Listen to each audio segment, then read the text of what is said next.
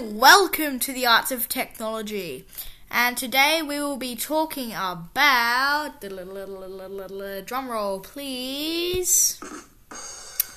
Well, that wasn't really what I was looking for, but whatever. um, today we will be talking about some phone tricks for all of those Android users. Um, so I have a list of five tricks to tell you. Number one, did you know you can cast your phone screen to your favorite TV? All you need to share all you need to share what's on your phone screen with your television is a Chromecast or a television that's set up to work with Android devices. And you can mirror what's on your screen there. This comes in handy if you want to share pictures or videos on your phone to someone else, watch YouTube without having to use an external app, or even play your favorite mobile games on a larger screen. Go to Quick Settings menu and choose Cast. Your device will pop up the Chromecast that's set up or the television of your choice if it's a smart TV and you can start casting. It's very simple and quick and easy to set up. Okay, number 2. Lock people out of specific apps. We've all been there. Someone's asked to use our phone. We've scrambled to hide certain pictures and information we don't want others to see. There's actually a way with Android devices to hide this with a few button presses. So anyone you lend your phone to for a few moments will be locked to only one area until you enter your phone's lock screen code.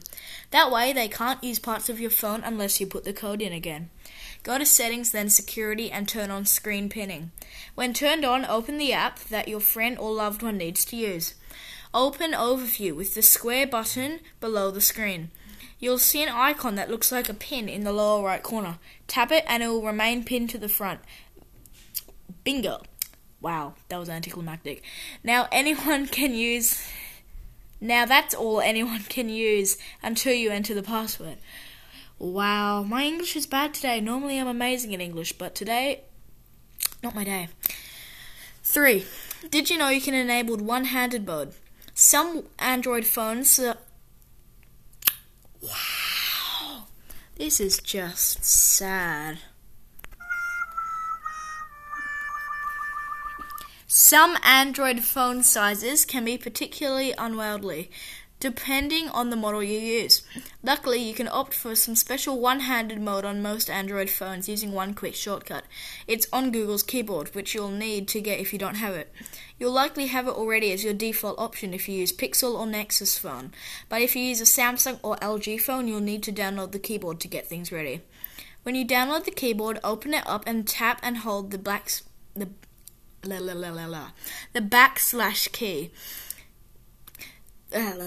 God, what am I doing? The backslash key. Pull up to the right hand icon to turn on one handed mode. There will be an arrow here that lets you position the keyboard from side to side and reposition it. The icon on top will, will let you restore the keyboard to its full size. Now the keyboard can be used with one hand if you so desire. Number 4. Change out wireless networks quickly. Sometimes you may need to swap between wireless networks in an expedient manner.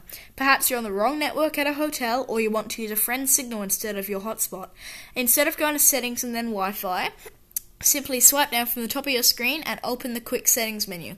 Press on the on Press on the name of the network you're connected to, and you'll be given an entire list of networks around you. You can now swap to an eligible network from there. Number five, swap into priority mode. You may never heard of a- you may never have heard of Android's priority mode, but it's an extremely useful feature. It lets you put your phone in do not disturb mode while setting. Wow, this is just sad. While letting certain notifications come through that you select. Essentially, you'll be able to choose who can bother you while everything else is snoozed. Start by going to Settings, then Sound and Notification. Do, then Do Not Disturb. From there, change up the settings and notifications that you still want to let through. You can turn it off and on quickly via Quick Settings, but it will still let through important folks, and that's my. Wow, I'm a failure. And that's what makes it so cool. Okay, and you know me, well, you probably don't. Um, I like my jokes, so I have a whole list of jokes to tell you. I'm not going to read out the whole list, but I'm going to read out some of them. Okay. What do you call a fake noodle? An impasta. How many apples grow on a tree? All of them. Want to hear a joke about paper? Never mind, it's terrible.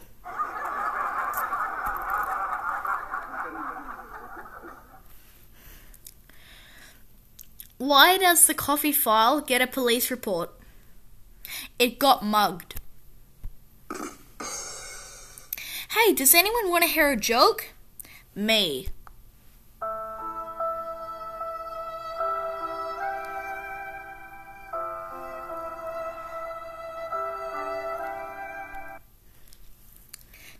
Can you put my shoes on?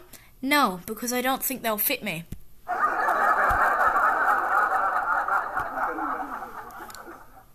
Okay, well, that's enough with the stupid jokes. I hope you enjoyed, and um, don't forget to tune in for the next episode. It'll be coming out soon. And peace out, guys.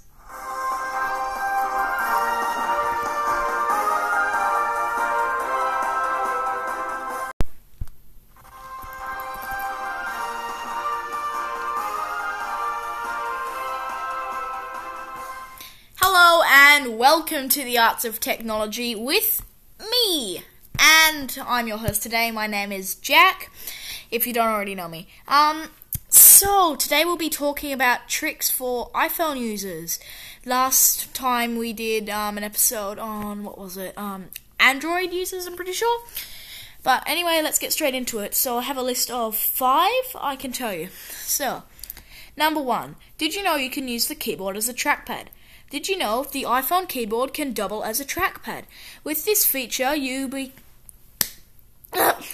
you can move the cursor more accurately and jump to bits of text all without having to tap on the screen.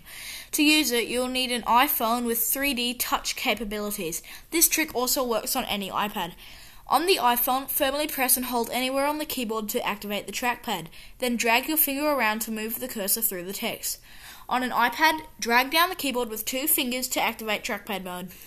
Number two, check that the surface is level. You may not have realized that iOS has an extra built in app hidden behind the compass. If you load up the compass, then swipe left, you'll find a spirit level tool. Use it to make sure your pictures are hanging correctly and your DIY is up to scratch. An iPhone may not be as precise as a dedicated spirit level, but it's very handy. Either use the spirit level with your phone laid out flat or with it perched on its side on in either portrait or landscape mode. If you tap the screen, you can measure between the two different. wow, I am not good today. Nor was I yesterday. Nor was I any day. If you tap the screen, you can measure the difference between two surfaces, with the red margin showing how two surface angles vary. Hit backspace in a calculator. If you spend a lot of time inside the iOS calculator app, you know the frustration of mistyping a digit and having to start the calculation all over again.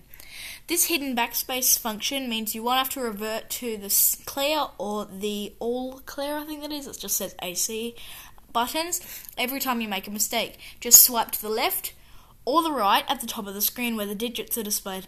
The motion acts as the backspace command and you'll remove the number you entered last. While we're talking about calculator, have you ever put the app in landscape mode with the twist of your iPhone? This view reveal, reveals a host of extra functions. Number 4. Hide private photos. We all hand our phones to our friends when we want to share photos or videos. But what if the collection includes sensitive image image Wow, I'm stupid. It includes se- Come on. includes sensitive images you'd rather not show anyone else. Luckily, the iPhone makes it easy to hide your most You're kidding me, right? Most personal pictures from view.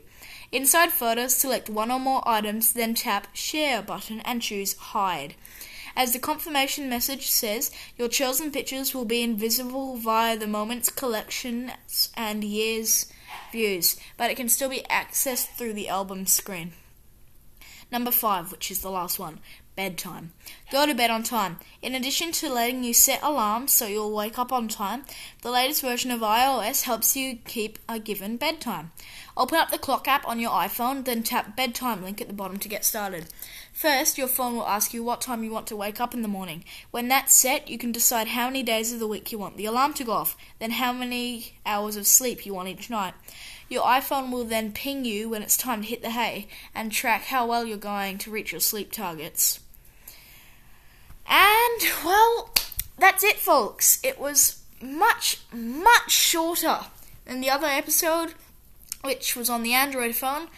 But even though iPhones are much cooler, smarter, and better, not sponsored, um, yeah, so I hope you enjoyed. Stay tuned for the next one, and peace out.